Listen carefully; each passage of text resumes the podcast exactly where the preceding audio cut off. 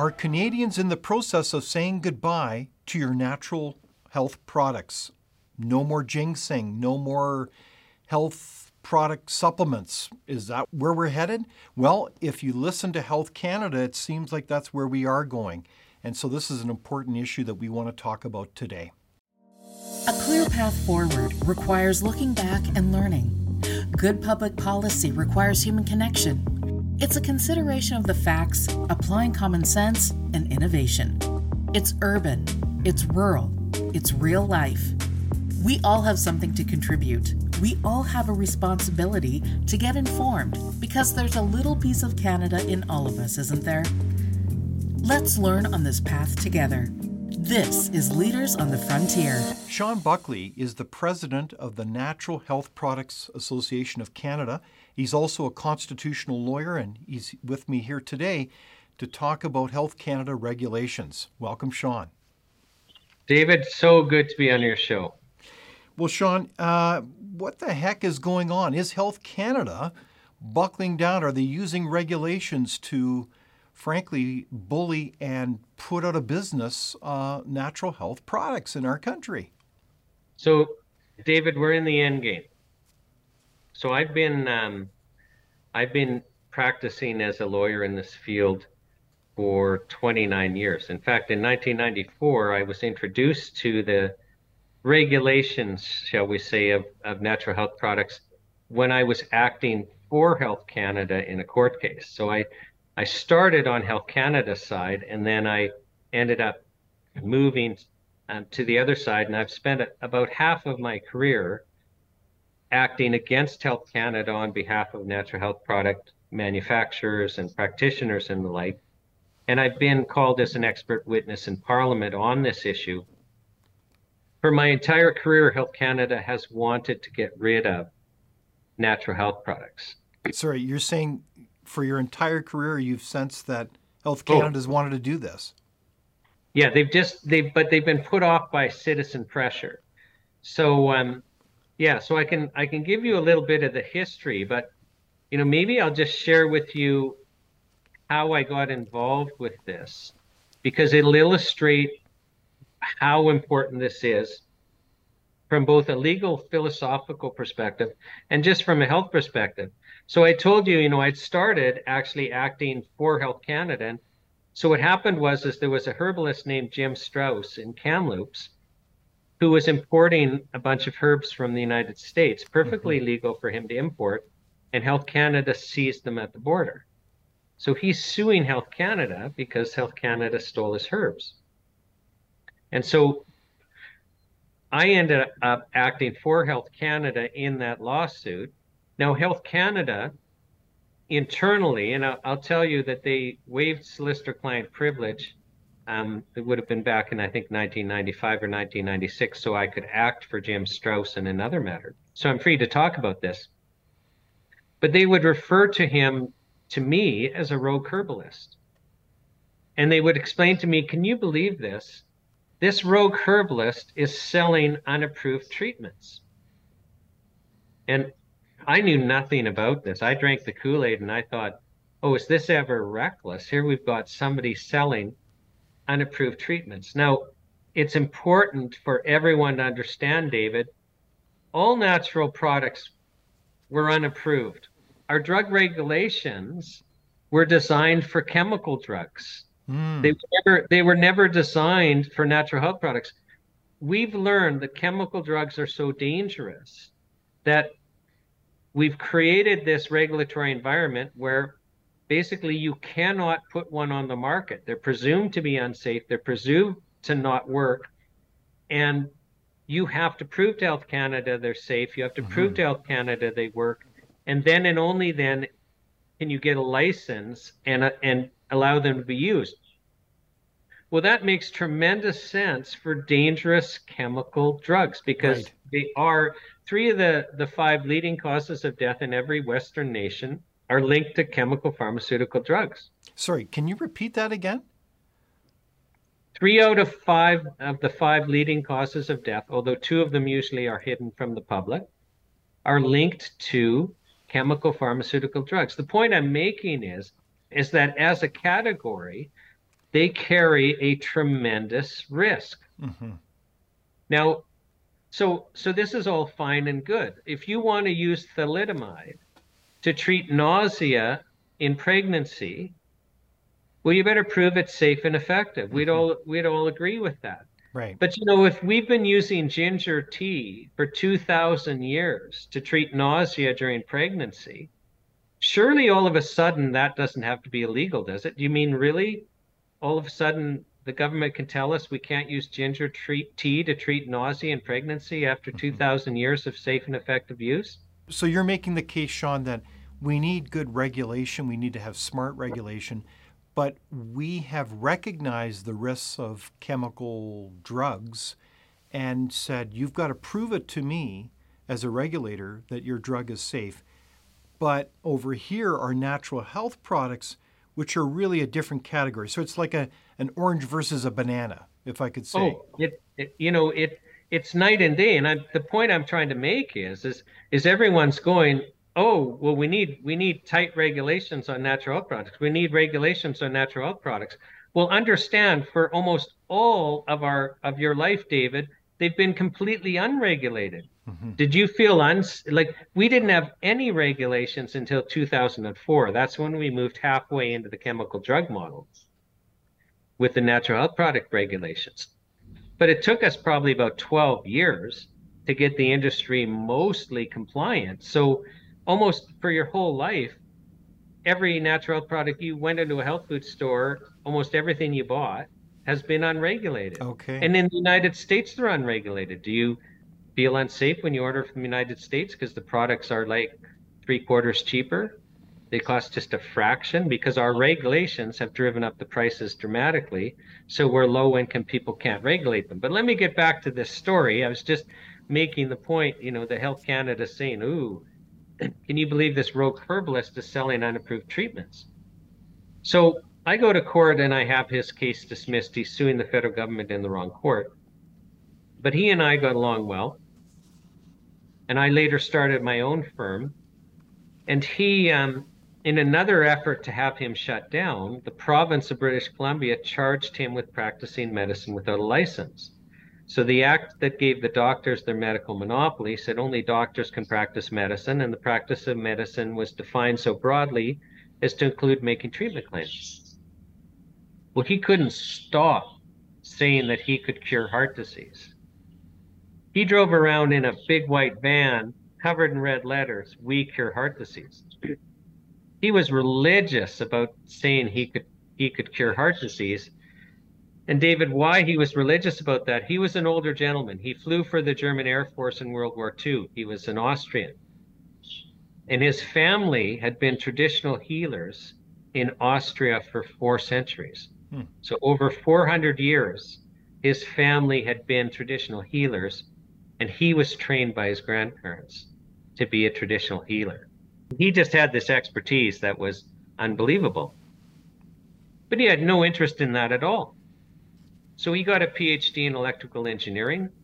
He's working as an electrical engineer for BC Hydro, and he has a heart attack. He's rushed to the hospital in an ambulance.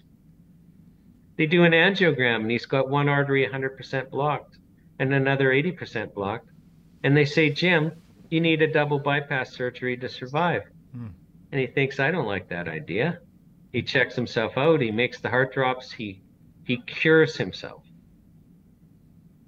He died in an old old folks home 30 years later, never having a bypass surgery. And he thought, okay, I've got to share this with the world. So he quits his job and he starts into the family business. Now he's interested. I'm dead on the facts. He's making treatment claims. He's not a doctor. The law says only doctors can make treatment claims. Mm-hmm. So I decide to at- attack the law as being unconstitutional because we have freedom of expression in Section 2B of our, our charter. And here we have a law that prohibits expression except by doctors.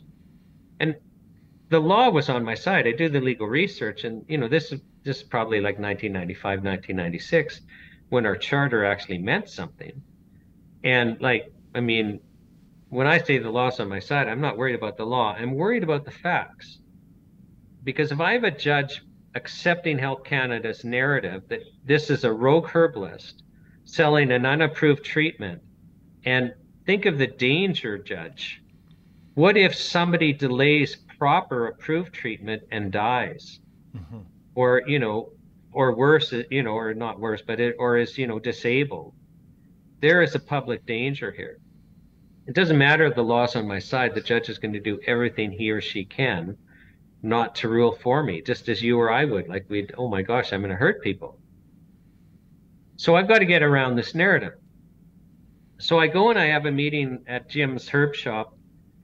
And I say, Jim, is there any way we can show you're telling the truth? Like I know you'll tell your story, but you know, you're the defendant, it'll seem a little self-serving. And like, is there any other evidence?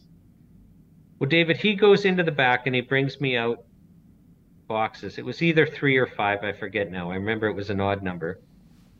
These boxes were filled with letters that people just felt compelled to write to him, and they were all the same. Like letters. So we're talking how many letters are in three or five boxes? Like thousands and thousands of letters, and they're all the same. I had heart disease.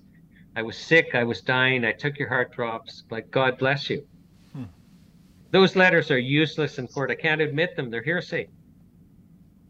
But I can call the authors of those letters to take the stand, swear to tell the truth and tell the truth. And that's the highest level of evidence. So I start phoning these people. On the day of try, trial, I had five middle class professionals. And I, I chose middle class professionals just because the judge is a middle class professional. So, you know, no credibility issues. They had all had heart disease. They had all had at least one open heart bypass surgery. One of them had had two.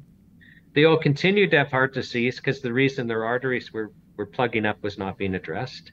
They all needed another bypass surgery. Two of them were too weak to survive the surgery, so they were sent home to die. And the other three weren't willing to go through it again just to buy another year or two of life because it was so invasive.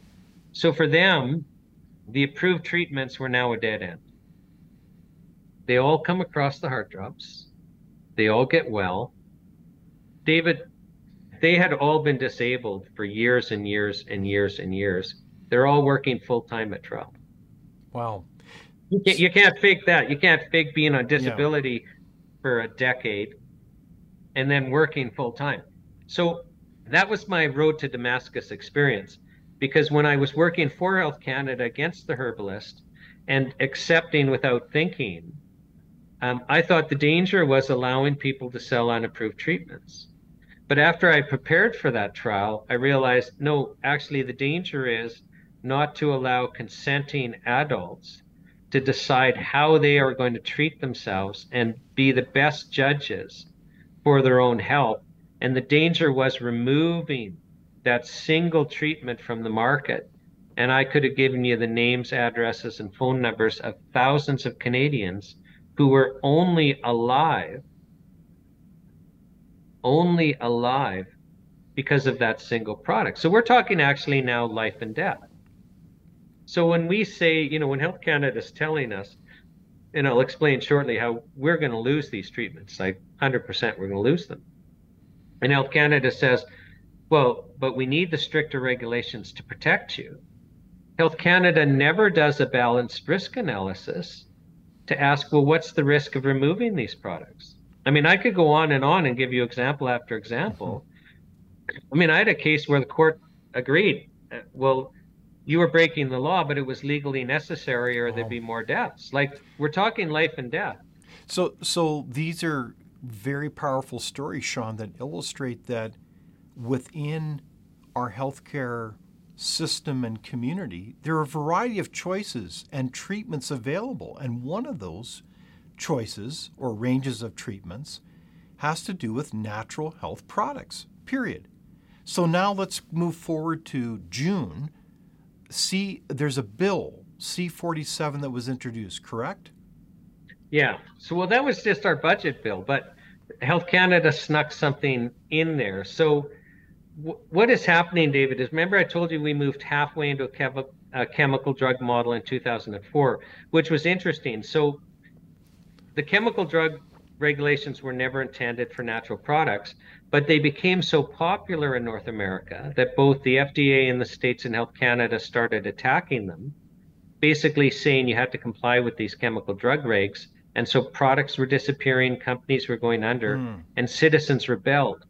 But what's interesting is, is, is the citizen rebellions led to opposite results. So in the United States, Congress was forced to look into how should we regulate natural health products and they passed a law, the Dietary Supplement Health and Education Act of 1994, where they classed them as foods. Mm, okay.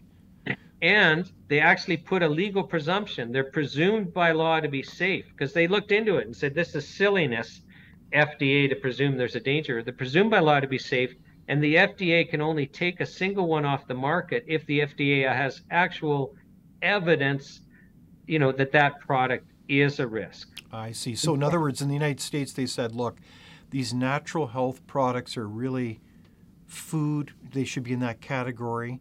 Um, they're relatively safe. So, putting on the drug regulatory framework would be like taking a sledgehammer to a fly kind of well, thing. Absolutely. So, in the United States, you don't need government pre approval to sell a natural product for a therapeutic purpose. So, you can sell ginger tea for nausea. Mm-hmm like we have been for 2,000 years. So, but in Canada, we did the opposite. We had a citizen rebellion. Standing Committee of Health holds broad consultations and says we shouldn't regulate these as drugs and don't pretend they're unsafe. But Health Canada drags its feet for six years after the recommendations come out and then imposes chemical drug regulations. So in the US, they're a food. In Canada, they're a drug. In the okay. US, they're presumed by law to be safe. In Canada, they're presumed by law to be unsafe. Wow. We have to prove they're safe. In the US, you don't need government pre approval. In Canada, now we do. So we have a complete different regulatory regime, ironically, between the United States and Canada when it comes to natural health food products. So June comes along and they put something into a bill. There's a number of components in Bill C 47 as I read it. And one of them has to do with, with what when it comes to natural health food products? Okay so and this is why I was giving you the history. So we moved halfway into a drug model. The you know we accepted it. The natural product community stomached it because there were two concessions. So the first concession is you could use traditional use evidence to get through the efficacy requirement mm-hmm. because we don't have intellectual property rights. Right. So we, without without a patent, you can't get through the new drug approval process because you'll never recover your your your investment. So, um, so we could use traditional use evidence, and probably three quarters or more of natural health products that are licensed, it's licensed on traditional use evidence. And the other concession was we didn't have to pay the licensing fees. What do you mean by traditional use evidence? What do you mean by that? Well, if we've been using, you know, ginger tea to treat nausea for 2,000 years and we have records of that, that's traditional use evidence. Mm-hmm. Got it. You know, let's say, let's say, David, you and I wanted to, let's say, you know, God forbid, you know, we had a currency collapse and trade collapse for six months, and you know, Canada's not getting any citrus fruits, and we're eating meat and potatoes, and scurvy's come back, and you and I decide, well, you know, let's have, you know, a rosehip extract tea mm-hmm. to treat scurvy because it'd be high in vitamin C. Mm-hmm. Well, we wouldn't have to run a double-blind clinical trial. Yeah, of course. We could re- we could rely on the British naval records that yeah. show that vitamin C treats scurvy. That's what I mean. Mm-hmm. Is there's a lot of evidence. I mean, there there were you know treatment manuals and books because before chemical drugs are a recent thing. There's a whole body of evidence mm-hmm. On using natural products to treat most of our drugs are derived by natural products that work, and it's just the molecules tweaked so it's now a, a novel chemical and mm-hmm. it's patented. So that's what I mean by traditional use evidence. So now Health Canada's come out with what's called a self-care framework, where they're saying, no, we're going to move you fully into the chemical drug model where you are regulated exactly like chemical drugs. And I'll just work through the, the things. So the one thing you're referring to is so in Bill C47, our budget, Health Canada snuck in provisions at sections 500 to 504 that basically there's a set of penalties for the chemical pharmaceutical drugs. And Health Canada has special powers over the chemical pharmaceutical drugs because they are so dangerous. They never applied to natural health products. And when they were brought in in, in um, 2014, Health Canada and the government made it clear these are not appropriate for natural health products that don't carry the same level of risk. But be that as it may, they snuck into the federal budget provisions that now make those apply. So before June 22nd, if you were a natural health product company or a naturopathic doctor, for example, and you, you know, violated the regulations, the maximum penalty you faced was $5,000. Now it's gone up to $5 million for every day you're in violation. 5 million every day. Yeah, and I don't know I don't know of a practitioner or a natural health product company that could could handle that. Now Pfizer can. That's pocket change for them. Do you see how ridiculous this mm-hmm. is? Yeah. Another element of this is is we're going to lose the right to use traditional use evidence. Well, we're probably going to lose three quarters of our products there. The drug licensing fees and site licensing fees that they promised wouldn't apply are now going to be applied. That was already gazetted in the Canada Gazette. So prices are going to go up and we're going to lose products. Mm-hmm. Well, David, prices are already ridiculous. It's it's interesting. I was on a Twitter Spaces call with a practitioner, a natural practitioner, who sets up. He's consulted by both Americans and Canadians, and he was saying, you know, I, the same treatment protocol for for Canadians costs about four times as much, and that's solely because of our regulations wow. already driving up the prices. Well, it means that lower income Canadians no longer have the option of using natural remedies. They're already locked into a chemical drug model, which is far more dangerous and, especially for chronic illnesses, way wow. less effective. So, this is going to have a serious impact on the availability of natural remedies, a whole series of product lineups, because they can't afford this regulatory framework that's really being slapped on them by Health Canada. So, what should people do? Um, uh, what should they be doing in this situation? Yeah, well, I'll just also say they're not going to license professional products. So anything that you know your naturopathic doctor, traditional Chinese wow. practitioners, any of them use, no, you have to go through the new drug approval process that you can't. So the goal is is to get rid of of most of our products. We're going to still have vitamins and minerals.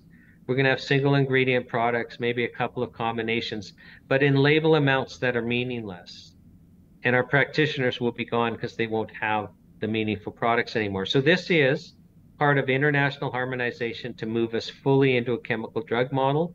Wow. It's no accident the World Health Organization is now looking into how should we regulate natural products.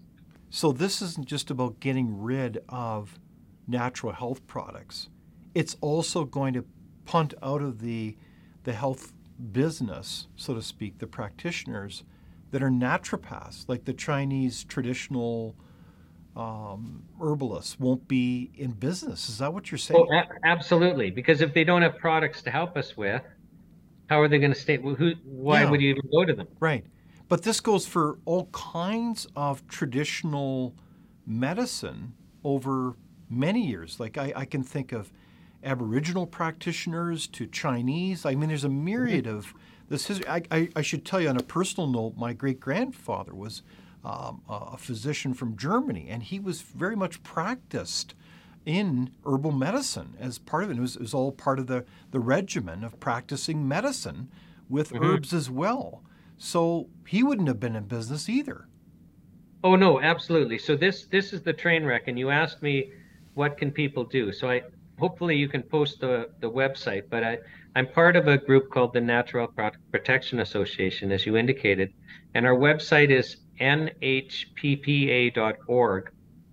And I'd, I'd like your viewers to do a couple of things. Is first of all, we have a subscribe page where you can give us your name and your email address.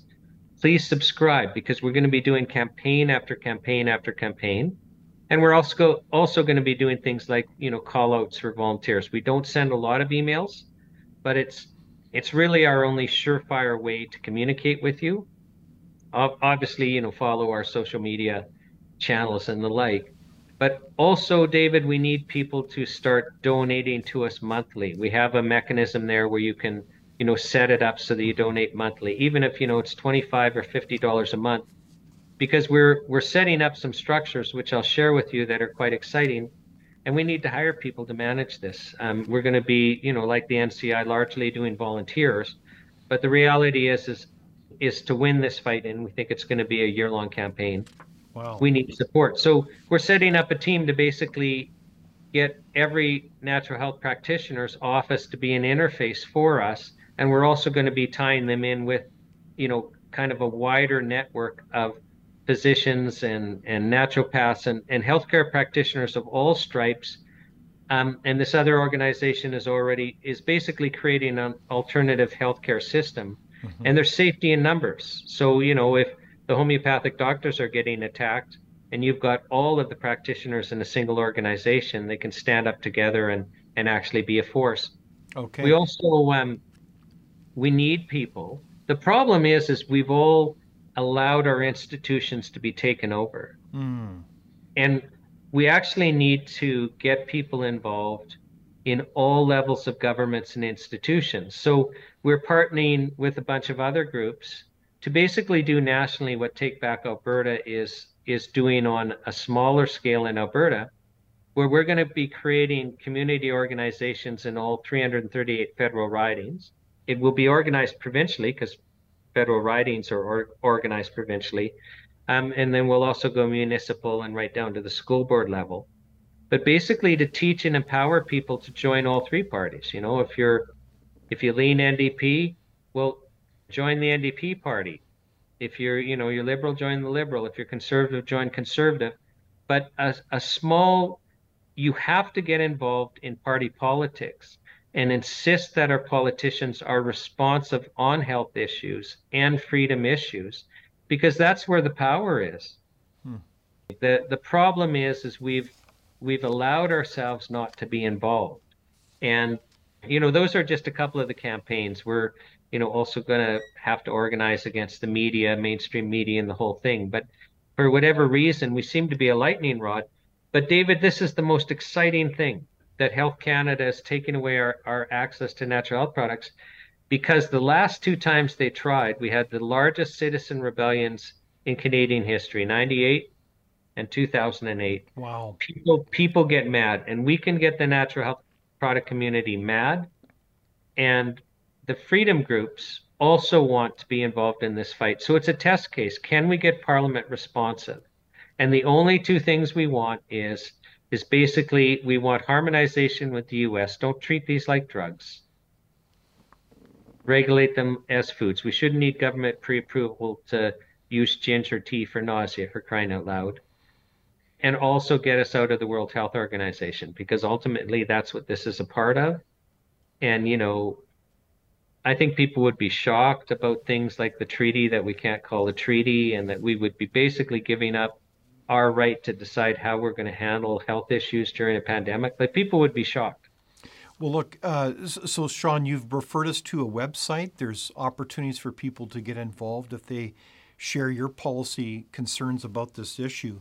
And I think part of the irony to this is that our healthcare system uh, in Canada, despite having wonderful people in it, is certainly not ranked as one of the best healthcare systems in the country. It's certainly one of the most expensive. Um, we need choices when it comes to treatment. And what better person to decide that than, uh, oh, yourself? So mm-hmm. Uh, I, I, think this is the, the paradox, is it not? That we have a state that's trying to, in effect, take away your choices that are fairly intelligent or could be part of your treatment regime. So there's a lot at stake here. There's a larger story is there not, Shawn? You're you're raising the most important issue, which is our rights issue. So who has sovereignty over your body? Is it you or is it Health Canada? Because if we accept a drug model for anything but the chemical pharmaceutical drugs, and I mean I agree they should be deemed illegal and uns- and you know you have to go through this licensing regime. But if you apply them to natural products that we've been using for thousands of years, then the the logical consequence of that is we won't have them as a choice. And let's not pretend that they're unsafe. David, you are 14 times more likely to be struck by lightning than to be harmed by a natural product. Like peanut butter is more dangerous than all of the natural health products on Canadian market because in most given years, in fact, I'm not aware of a, Uh, don't think Health Canada can point to a single death caused by a natural health product in all of Canadian history, which means that they're so few and far between that, that nobody can even document one. And yet, peanut butter each year causes a number of deaths. So it's a statistical fact that peanut butter is more dangerous than the entire natural product industry. And yet here we have a risk of removing the product. So let's not even talk about danger like Health mm-hmm. Canada does, but who should have the right to choose how to treat yourself? But accepting this drug model, Health Canada's got resources. They drive all these products off the market. Mm-hmm. So, so we actually don't have a choice because we've accepted this chemical drug model and say it applies to things other than chemical drugs. So it's absolutely ridiculous. There's already a large number of natural product treatments that are gone just because of our regulations. Wow. So, Shawn, I'm, I'm wondering if um, part of the larger strategic picture is that it has to do with, with the regulatory process and who's in control of it. Um, in an ideal world, we'd like to believe that there's a uh, a merit based bureaucracy that's neutral, that's really looking at evidence based information. But we know that in the case of the United States, uh, Big Pharma has really, to a large degree, taken over the regulatory process. Sadly, I, I would never believe it if someone had told this uh, to me 10 years ago. But all the evidence points in that direction. And I say this, uh, you know, studying this matter carefully. Is the same dynamic happened in Canada from your perspective? I don't mean to put you on the spot in terms of that question, but is that the danger of what's happened that that the uh, the pharmaceutical industry has taken over that regulatory process and now wants to impose that same regulatory process that they run basically onto others, including natural health products? So now, first of all, so accepting that you know it's dangerous to speculate about why things are um, you have to understand that Health Canada is not there to protect your health. Um, I can point you to court transcripts where I've had Health Canada inspectors on the stand, and when and they're quite clear they're not there to protect our health. They are there to enforce the Food and Drug Act and regulations. And the Food and Drug Act and regulations, there's nothing in there about protecting health. There's nothing in there about getting good health outcomes. There's nothing in there about even you know acting in the public interest. And as you know Alan Cassels a professor at the university of victoria explained quite clearly when he testified at the national citizens inquiry our drug regulations are to protect intellectual property rights and i've lectured on that for decades that our, our, our drug regulations aren't there to protect health they're there to protect intellectual property rights Health Canada, most of their budget comes from fees they charge the, the chemical drug companies. I mean, it you it's a classic conflict of interest. But but if you thought they were there to protect your health, which Health Canada isn't, but if they were there to protect our health, they would be in a conflict. You you then can't have them collecting their salaries from the chemical drug companies that they're there to to regulate and they refer in their internal communications to the, the chemical drug companies as their client. Now, I don't know if you know about Dr. Shiv Chopra, but he was a drug approval scientist for Health Canada, I think, for 30 years. And he became a whistleblower and he forced the Senate to call him and four other drug approval scientists as witnesses into Health Canada corruption. And one of them, Dr. Margaret Haydon, um, in a CBC interview after her testimony, explained that as a drug approval scientist at Health Canada, you come to learn how, um, when you recommend that a drug not be approved, how the senior management are going to run around your decision. So let this sink in for your audience, David. So here we have a Health Canada drug approval scientist who will then decide that it's it's not a drug shouldn't be approved. It's not safe. It's not effective. The risk, you know, the risks outweigh the benefits. So she's making a recommendation a drug shouldn't be approved. And she says, well, after you've been at Health Canada for a while, you learn how they're going to run around their own scientists. And what she explained is is what the management does. And it's this is just classic nobody can be responsible is the management will appoint a panel of outside experts The outside experts will then recommend the drug be approved, but you don't know who voted yes or no, so no single person is liable there. And then the management just follows the recommendation of the experts. So how can the management be liable? Well, there's this outside panel of experts, and we're just adopting the recommendation. And this happens time and time and time again. Wow. Well, I don't know if you call that corruption, but I, I'm deeply troubled that when Health Canada's own internal drug approval experts will recommend that a drug not be approved, that time and time and time again they're run around with this procedure. So you've shared a lot of information today, Shawn, with the uh, the impacts of uh, C47. It's not over yet, and uh, you're really challenging us to open our eyes and look at this important issue.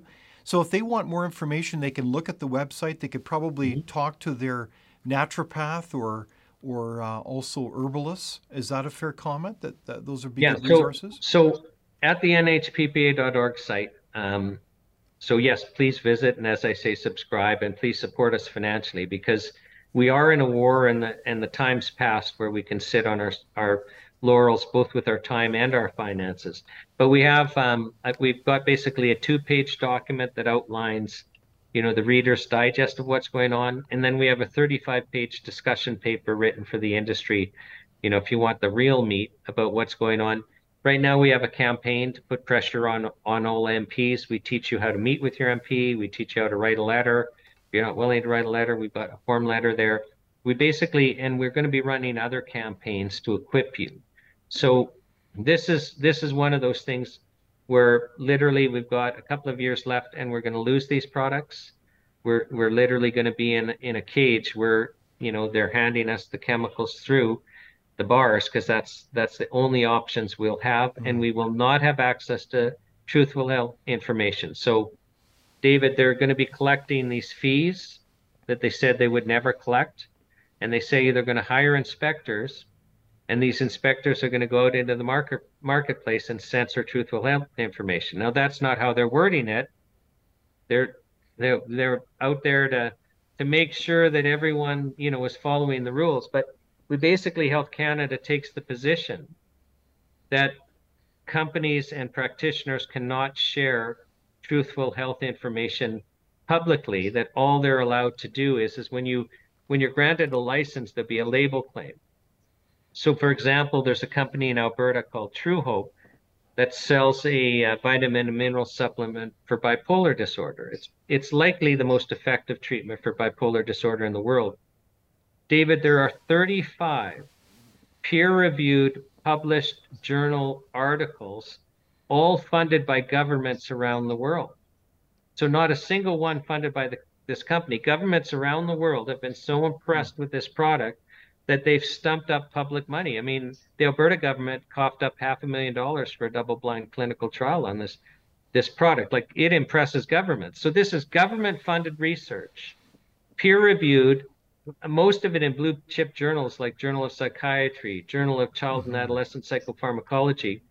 And it is illegal for Truehope to share those journal publications with the public. They're all they're allowed to say is their label claims such as supports mental health and well-being.